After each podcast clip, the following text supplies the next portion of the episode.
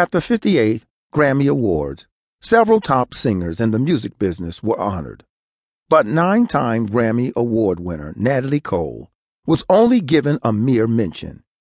They should have profiled her life and music and mentioned her diverse singing ability, as well as all the top singers she has performed with during her long and distinguished career. My book made makeup for the failure of the Grammy Award officials to properly honor music legend Natalie Cole.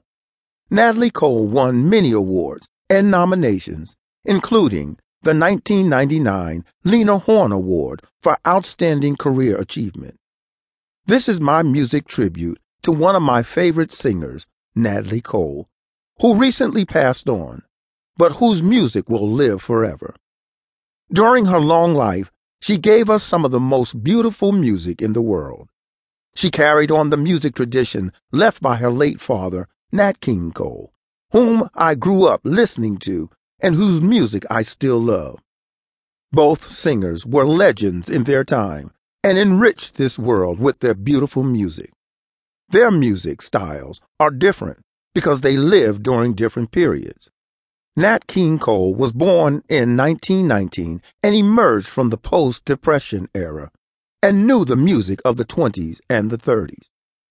He started his career as a jazz musician with his Nat King Cole Trio, which he later broke away from because it was declining, and entered the world of popular music.